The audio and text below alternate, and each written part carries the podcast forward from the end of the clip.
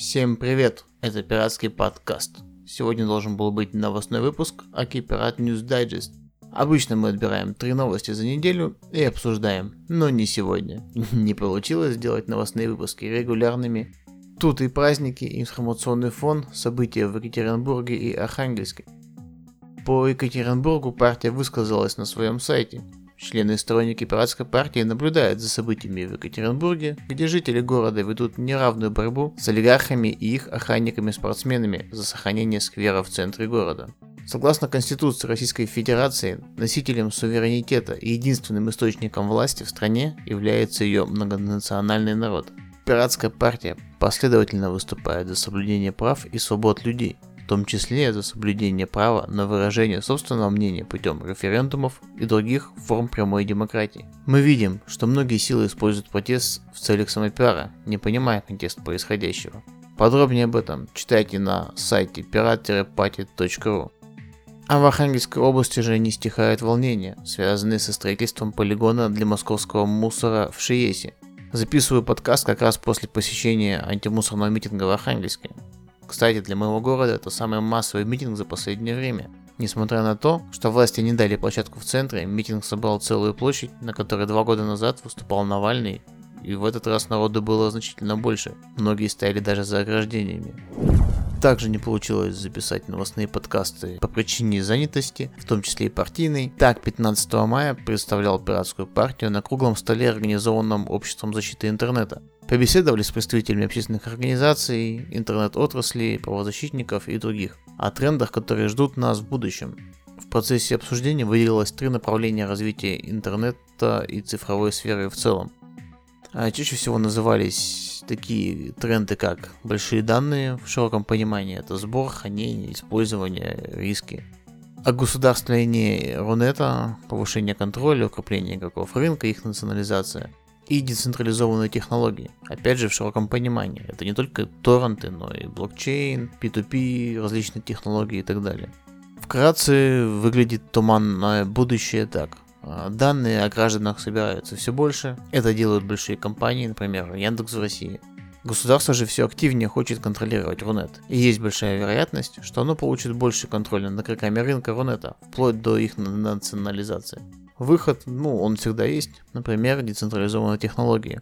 А, да, сейчас они используются в основном гиками в связи с тем, что централизованные чаще удобнее. Даже тот же Telegram в большей своей части централизован, ибо как синхронизируются а, ваши сообщения между платформами. Но запретительная деятельность э, государства может открыть новый виток, как притока пользователей, это важно особенно для различных peer-to-peer технологий, таких как торренты, mesh-сети и подобные, так и изобретения новых проектов. В подтверждение последней новости, просматривая ленту, мы то и видим, что кого-то осудили за репост или fake news, то проигран суд на тему отключения связи в Ингушетии. Отключения там прямо связаны с накаленной политической обстановкой. Даже готовясь к выпуску, просматривая новости, три новости выделяются, что кого-то осудили, что-то заблокировали и что-то еще. Где-то отключили интернет. Поэтому вместо анализа новостного фона расскажем о том, что компания Mozilla недавно опубликовала ежегодный отчет о состоянии интернета. Документ, короткая версия которого занимает аж 82 страницы, основан на сотнях интервью и мнениях более чем 200 экспертов. Главные выводы отчета.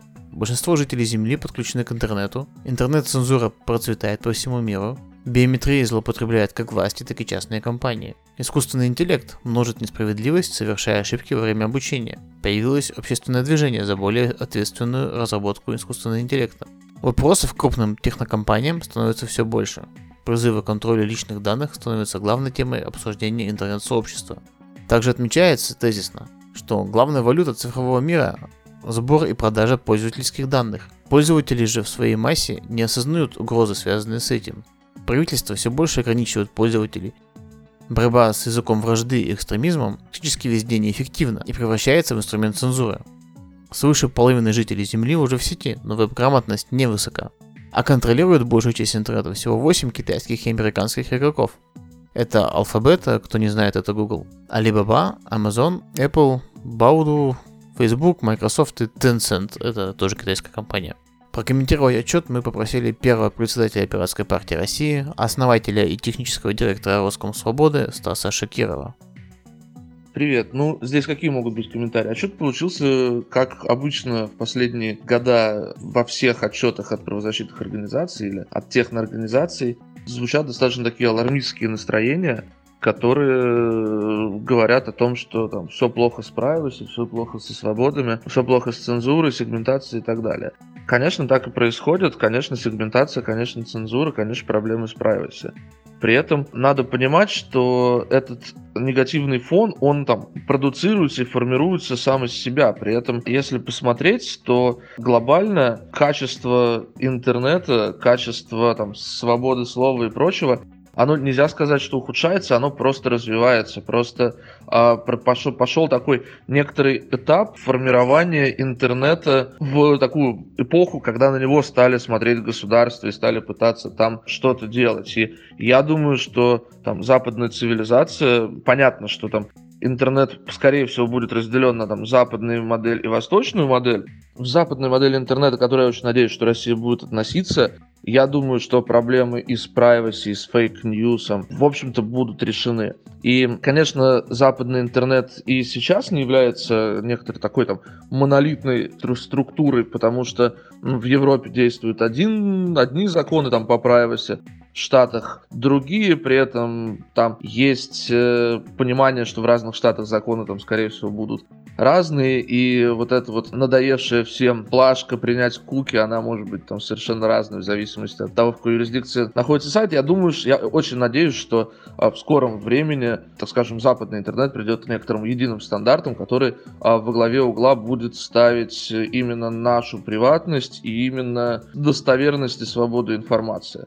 Поэтому в целом вот этот негативный фон, который есть в этом отчете, это там скорее понятно, что хорошая штука, потому что она концентрирует внимание на тех проблемах, на которых надо концентрировать внимание, потому что действительно пришли здоровые дядьки, которые пытаются манипулировать и продавать наши данные так, как мы просто не представляли, что они будут делать. Со своей стороны дополню, что только вам решать, в каком направлении мы будем двигаться, в западном или восточном. Будем ли мы требовать от государства стать регулятором в области больших данных, свободы интернета и тому подобное? И защищать наши интересы перед бизнесом? Или позволим ему использовать все это в своих корыстных целях, вводя цензуру и позволяя контролировать любой наш шаг? Подобное я, кстати, отмечал и на круглом столе, о котором рассказывал выше. В вопросах регулирования сети, как и во многих других, есть три стороны. Бизнес, государство и общество. Да, общество представляют эксперты, общественники, те же общества защиты интернета, Роскомсвобода и другие. Но и у других сторон есть свои эксперты. А потому мы с вами, простые граждане, должны объединяться, чтобы склонить чашу весов на нашу сторону. А потом вступайте в пиратскую партию, а также не забывайте поддерживать наш подкаст, все ссылки в описании или на сайте podcast.pirat-party.ru.